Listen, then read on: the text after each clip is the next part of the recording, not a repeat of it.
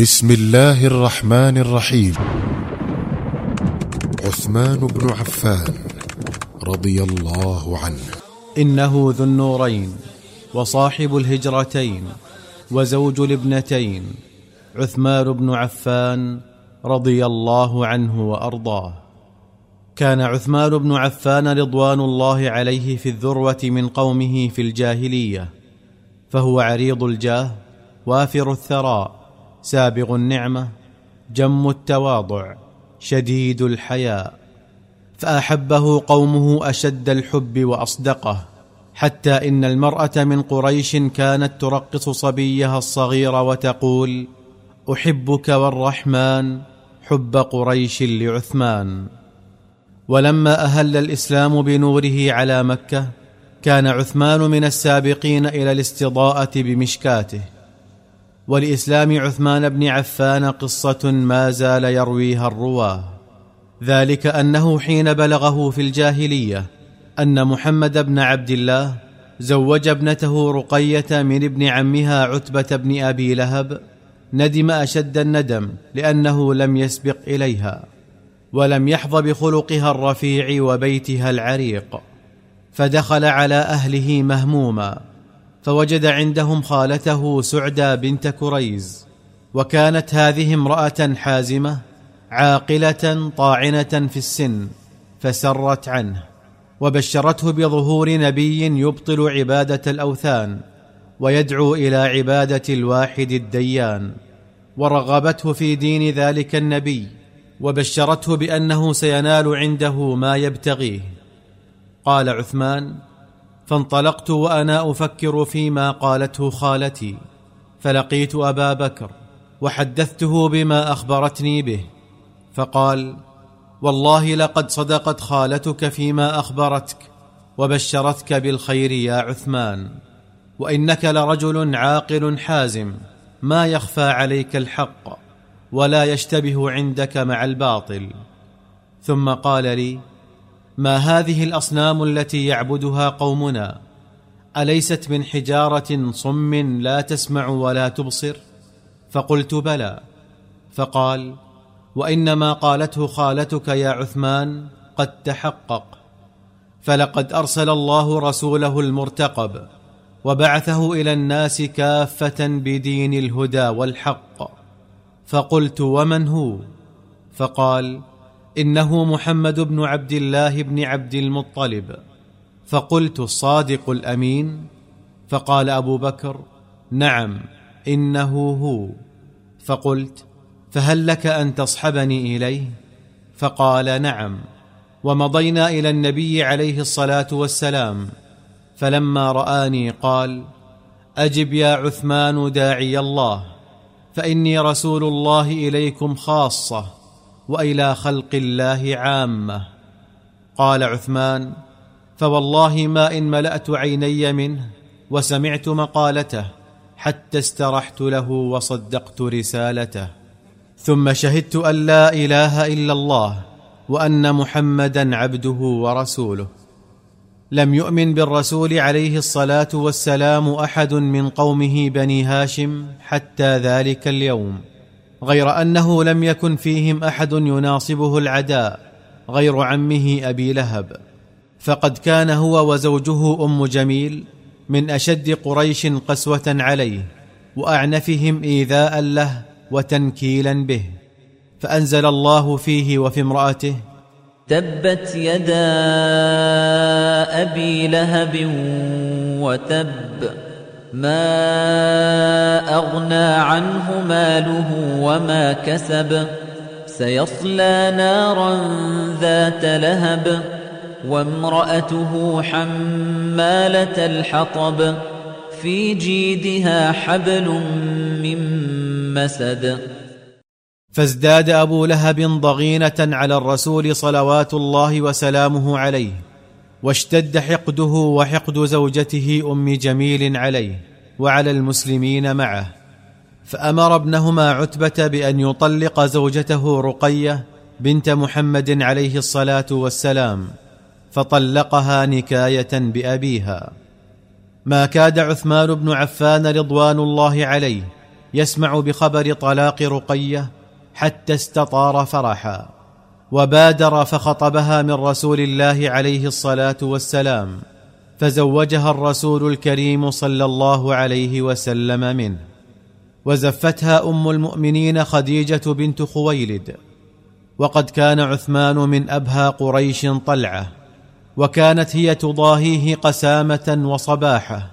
فكان يقال لها حين زفت إليه أحسن زوجين رآهما إنسان رقية وزوجها عثمان.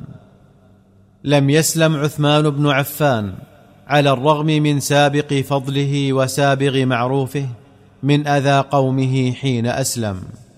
فلقد عز على عمه الحكم أن يصبأ فتى بني عبد شمس عن دين قريش وكبر عليه ذلك. فتصدى له هو وأتباعه أعنف التصدي وأقساه وأخذه وشد عليه الوثاق وقال أو ترغب عن ملة آبائك وأجدادك وتدخل في دين محدث؟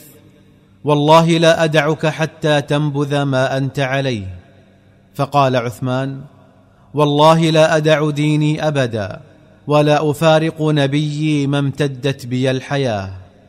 فما زال عمه الحكم ينكل به وما زال هو يشتد صلابة في دينه واستمساكا بعقيدته. حتى يئس عمه منه وأطلق سراحه وكف عنه. لكن قريشا ظلت تضمر له العداوة وتلحق به الأذى حتى حملته على الفرار بدينه ومفارقة نبيه عليه الصلاة والسلام. فكان أول المسلمين هجرة إلى الحبشة هو وزوجه رقية رضوان الله عليهما ولما أزف رحيلهما ودعهما الرسول صلوات الله وسلامه عليه وهو يقول صحب الله عثمان وزوجه رقية. صحب الله عثمان وزوجه رقية. إن عثمان لأول من هاجر بأهله بعد نبي الله لوط. لم يطل عثمان وزوجه المكث في الحبشة كما فعل غيرهما من المهاجرين. فقد اشتد به وبرقية الشوق إلى رسول الله صلوات الله وسلامه عليه والحنين إلى مكة فعادا إليها ولبثا فيها إلى أن أذن الله لنبيه صلى الله عليه وسلم والمؤمنين بالهجرة إلى المدينة فانطلقا مع المهاجرين.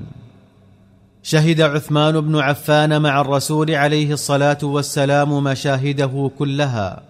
وحضر معه غزواته جميعها ولم يحرم من غزوة غير غزوة بدر. فقد شغل عنها بتمريض زوجته رقية رضوان الله عليها. ولما عاد الرسول الكريم صلى الله عليه وسلم من بدر وجد رقية قد لحقت بجوار ربها فحزن عليها أشد الحزن. وواسى عثمان بن عفان على مصابه بها أكرم المواساة. فعده من أهل بدر وأسهم له في غنيمتها وزوجه من ابنته الثانية أم كلثوم فدعاه الناس ذا النورين. وكان زواجه الثاني من ابنة الرسول صلوات الله وسلامه عليه منقبة لم يظفر بها زوج سواه. ذلك أن تاريخ النبوات لم يعرف أحدا أصهر إلى نبي مرتين سوى عثمان بن عفان رضي الله عنه وأرضاه. ولقد كان إسلام عثمان رضوان الله عليه من أعظم النعم التي أنعم الله بها على المسلمين وأجزل الخير الذي أمد به الإسلام. فما مس المسلمين ضر إلا كان عثمان أول من واساهم فيه ولا نزل بالإسلام خطب إلا كان ابن عفان طليعة كاشفيه. من ذلك أن الرسول عليه الصلاة والسلام لما عزم على غزوة تبوك كانت حاجته إلى المال لا تقل عن حاجته إلى الرجال. فجيش الروم كثير العدد وافر العدد وهو يقاتل على أرضه. أما المسلمون فكانت رحلتهم طويلة ومؤونتهم قليلة ورواحلهم أقل. وكانوا يعانون من جدب قلما أصيبت جزيرة العرب بمثله. فاضطر الرسول صلوات الله وسلامه عليه إلى رد نفر كبير منهم عن الجهاد وحرمانهم من الاستشهاد لأنهم لا يملكون راحلة تحملهم فتولوا وأعينهم تفيض من الدمع. عند ذلك صعد الرسول عليه الصلاة والسلام المنبر وحمد الله تعالى وأثنى عليه بما هو أهله ثم طفق يحض المسلمين على البذل ويمنيهم بعظيم الأجر. فوقف عثمان بن عفان وقال علي مئة بعير بأحلاسها وأقتابها يا رسول الله. فنزل الرسول صلوات الله وسلامه عليه عن المنبر درجة غير أنه وقف يحض الناس على البذل من جديد. فنهض عثمان بن عفان ثانية وقال علي مئة بعير أخرى بأحلاسها وأقتابها يا رسول الله. فتهلل وجه الرسول الكريم صلى الله عليه وسلم سرورا ونزل عن المنبر درجة. ثم ما لبث أن وقف وجعل يحض الناس على البذل كرة أخرى. فنهض عثمان بن عفان ثالثة وقال علي مئة بعير أخرى بأحلاسها وأقتابها يا رسول الله.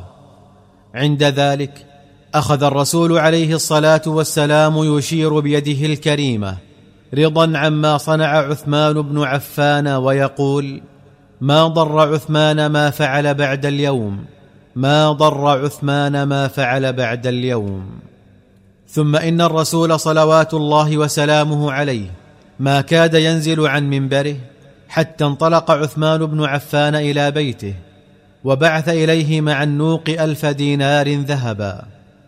فلما صبت الدنانير في حجر الرسول الكريم عليه أفضل الصلاة وأزكى التسليم جعل يقلبها بيديه الطاهرتين ظهرا لبطن وبطنا لظهر وهو يقول غفر الله لك يا عثمان ما أسررت وما أعلنت وما كان منك وما هو كائن إلى أن تقوم الساعة. وفي خلافة الفاروق رضوان الله عليه أصابت الناس سنة مجدبة أهلكت الزرع والضرع حتى دعي عامها لشدة قحطه بعام الرمادة. ثم إن الكرب ما فتئ يشتد على الناس حتى بلغت الأرواح الحناجر. فأقبلوا ذات صباح على عمر وقالوا يا خليفة رسول الله إن السماء لم تمطر وإن الأرض لم تنبت وقد أشفى الناس على الهلاك فما نصنع؟ فنظر إليهم عمر بوجه عصره الهم عصرا وقال اصبروا واحتسبوا فإني أرجو الا تمسوا حتى يفرج الله عنكم.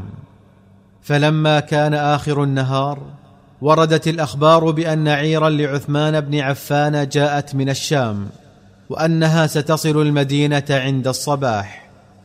فما إن قضيت صلاة الفجر حتى هب الناس يستقبلون العير جماعة إثر جماعة وانطلق التجار يتلقونها فإذا هي ألف بعير قد وسقت برا وزيتا وزبيبا. أناخت العير بباب عثمان بن عفان رضوان الله عليه. وطفق الغلمان ينزلون عنها أحمالها فدخل التجار على عثمان وقالوا بعنا ما وصل إليك يا أبا عمرو.